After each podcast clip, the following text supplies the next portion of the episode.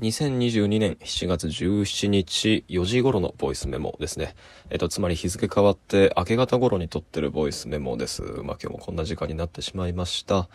あ今日はなんかいろんな人と会っていて、まあ、この時間まで談笑していたから、まあ、こういう時間になっちゃったんですけど、あ、そうそう、あのね、僕の隣には、まあ、今リビングでこの録音を撮ってるんですけど、あの、酔いつぶれて寝て、なんか屍のようになった人が、あの、隣で横たわっていて、で、その寝息がなんとか入らないように距離を置いてこの録音を撮ってます。で、今日も、まあ涼しかったですね。でもなんかね、起きる時間がすごい遅くて、で、昼頃に起きて、で、なんか頭が重いなと、で、なんか眠気も飛ばずすっきりしないなと、何度か二度寝三度寝してしまったんですけど、まあ、同居人が休みなのでね、起こされて分かったんだけど、あ、何？あ聞くところによると、あの、梅雨入りが今回短くて、まあ、あっという間にカラッとした日々に戻ったかと思いきや、雨が断続的に降ってやんでが続いてる日々だったと。でもそれはどうやら、梅雨前線が復活した後の見立てが、なんか最近のニュースではなされてるらしくて、いや、復活っていうか、それ天気予報が、なんか、こうミスを犯したのではないかともなんか若干思いつつも、まあでもそういうことらしく、えっと、3年ぶりの久々の開催である祇園祭りね、今日から宵山ということで、あの、京都は、あの、僕たち繁華街の近くに暮らしてるんですけど、東山三条っていう。で、そこからほどなくして徒歩15分ぐらい、あの、曲がって曲がって歩いていくとですね、あの、市場烏丸っていう、あの、ここの京都市内の中では、まあ、中心的な繁華街があるんですけど、まあ、そこは、あの、いつだったかのように、ちゃんと今年は、あの、祇園祭りが本格開催されているので、歩行者天国になって、もう人々がごった返していて、で、その期間大変なんですよ。そのバスは完全にそこ通行止めになるし、で、その通りに入るや否や、まあ、いつもは徒歩15分で抜けれるような場所も、まあ、40分1時間もかけてゆったり歩かなきゃいけないし、まあ、でもその、松の、祭りの人の大規模な流れとか、活気づいた、その街のネオンだとかを見るのも久しぶりのことだったので、まあ、すごい元気をもらいました。で、えっ、ー、と、そういう通りを抜けて、で、今日は、あの、友人のね、長谷川新くんっていうインディペンデントキュレーターで活動している方、で、何度か一緒に仕事をしている人なんですけど、まあ、その友人が久々に京都に遊びに来たということで、で、その彼が連れてきた岡本修くんっていう、その絵を描いてるアーティストの方と、あと、その、まあ、これも、あの、アーギュメンツっていう批評書の活動をする中で、あの、最初は読者として知り合った、あの、ネット上では菊井くんと名乗ってんのかな？まあ、あの、まあ、勝手に名前も言っていいだろう。その田中くんっていう、あの、今、立命館で、あの、哲学の研究もしながら、まあ、ゲームの研究もやっているっていう、まあ、面白い研究者の方がいるんですけど、まあ、その方も合流して、で、あの、みんなで談笑し、まあ、友人もそこに何人か加わり、遊んだ後、えっと、自宅に移動してですね、まあ、首塚ですね。で、そこで、まあ、まあ、ここ最近はそういうことが続いてて結構幸せなんですけど、あの、なんだろうな、コロナも明けてはないんだけど、まあ、いろんな行動自粛の制限が緩やかになったおかげか、あの、連日人々がこうやって週末に遊びに来てくれてですね、あの、まあ、その土曜日ってことで、えっと、友人たち二人を残って招いて、で、この時間帯までずっと喋ってたところ、まあ、あの、菊井くん、田中くんも、あの、眠くなってきて明日実家に帰らなきゃいけないってことで早めに寝て、で、もう一人残った友人もなんかもう酔いつぶれてしまって、もうそのまま寝息を立てていびきをかきながら横で、あの、僕のすぐ目の前で横になってしまったので、まあ今がチャンスってことで録音を開始してると、まあそういった次第です。まあ楽しかったね。で、明日には明日で大前くんも遊びに来るし、えー、それが終わると、えっ、ー、と、月曜日ですね、海の日かな？には、あの、まあ、京都アニメーションの事件の日も重なるわけですが、まあ、それに合わせて、えっと、梅ラボくんとコットリくんくんっていう友達も来て、えっと、この3連休はとっても楽しく過ごそ、過ごせそうです。で、えっと、今日のボイスメモなんですけど、えっ、と、その飲み会の中で、えっ、と、話題に上がった話っていうのが面白くて、で、田中くんと、あの、二人で持ち帰って、その議論に集中してました。で、それについて思いついたことっていうのを、こう、まとめつつ、あの、付け足して喋っておこうと思います。で、話題はゲームについてですね。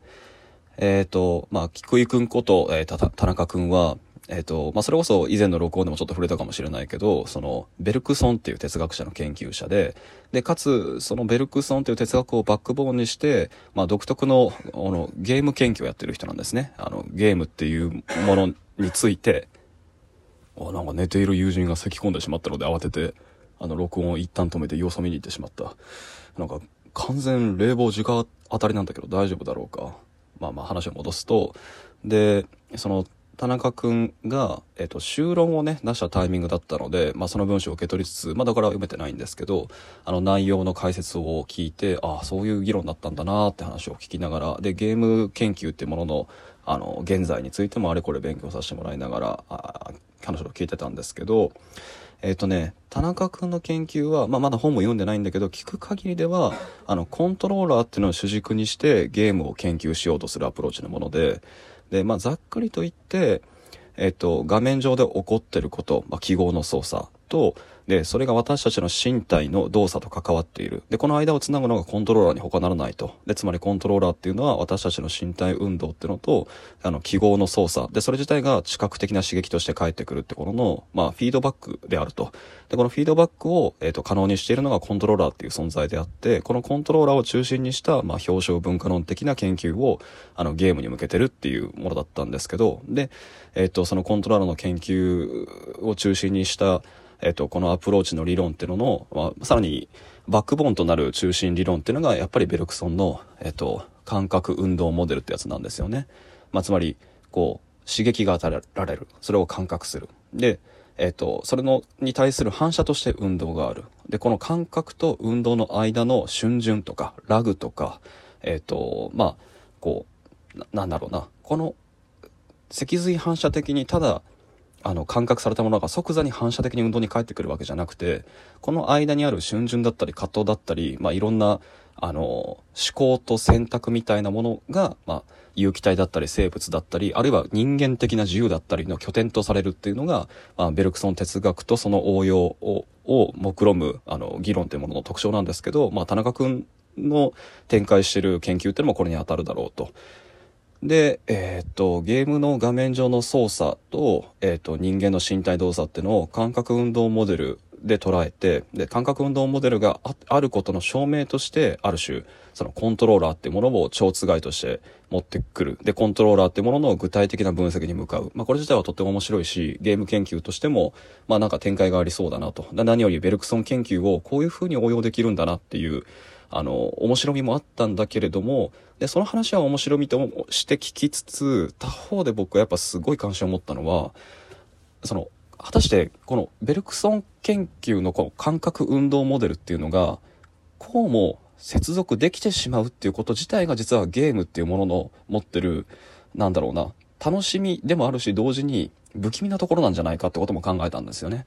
まあ、逆に言うと、そのベルクソンの議論のそのさっき言った感覚運動モデル。で感覚とそれに対する反射として運動がある。でその間に瞬順の機械さえありさえすればそこには人間的な自由や生物が介在するななんだろうな、えっと、根拠であったりそれが有機体によるあの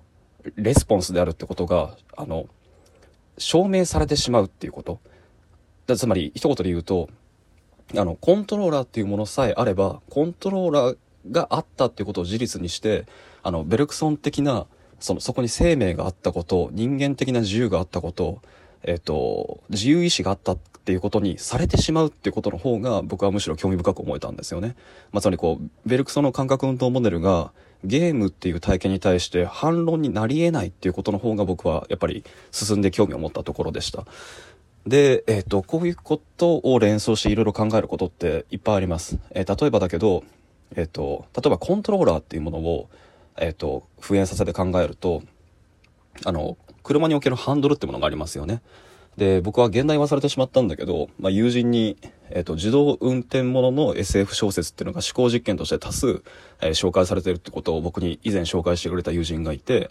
えっ、ー、と、その彼が中でも面白かったとされる小説、確かクラッシュとかいうタイトルじゃなかったかな。あの、翻訳がなかったと思うんだけど、あの、その小説は、ま短編で、えっ、ー、と、その世界では、あの、車が全部自動運転化されてると。で、えっ、ー、と、その日どの運行ルートを走り、どの車とどうあの、接触のリスクがあり、で、それをどうくぐり抜けて、えっ、ー、と、渋滞を抜け、えー、約束の時間通りに到着するかというルートを、その朝には出勤、出動する車っていうのが全部計算し終わってると。で、そのシミュレート通りに運行を開始するっていう世界なんだと。で、その自動運転が全面化された世界においては、あの、奇妙な事故が起こるわけですね。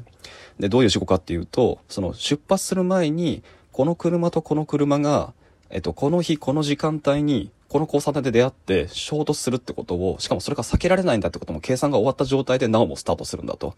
で、この物語が、その、中心的に展開するのは、あの、クラッシュのその瞬間にだけ、ハンドルがマニュアル操作、つまり、こう、人の手で直接動かすものに戻るっていうことなんですよ。で、これはすごく不気味な話で、つまりシステムとしては、あの、自動運転が全面化された世界においては、事故がどこで起こるのかも、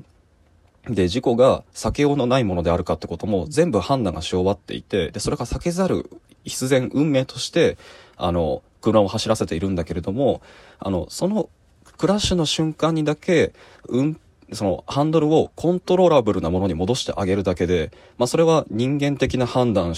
や自由が介在していたことに事後的にされて、つまり人間的な責任主体っていうのがそこでアカウントとして作られてしまって、で、人間的な自由そして責任主体が介在していていていた判断とされるからこそそこに加害被害関係っていうのも作られるし、えっ、と、過失や責任っていうものもそこに作られるし、まあ、つまりこう、事実としては自動的で、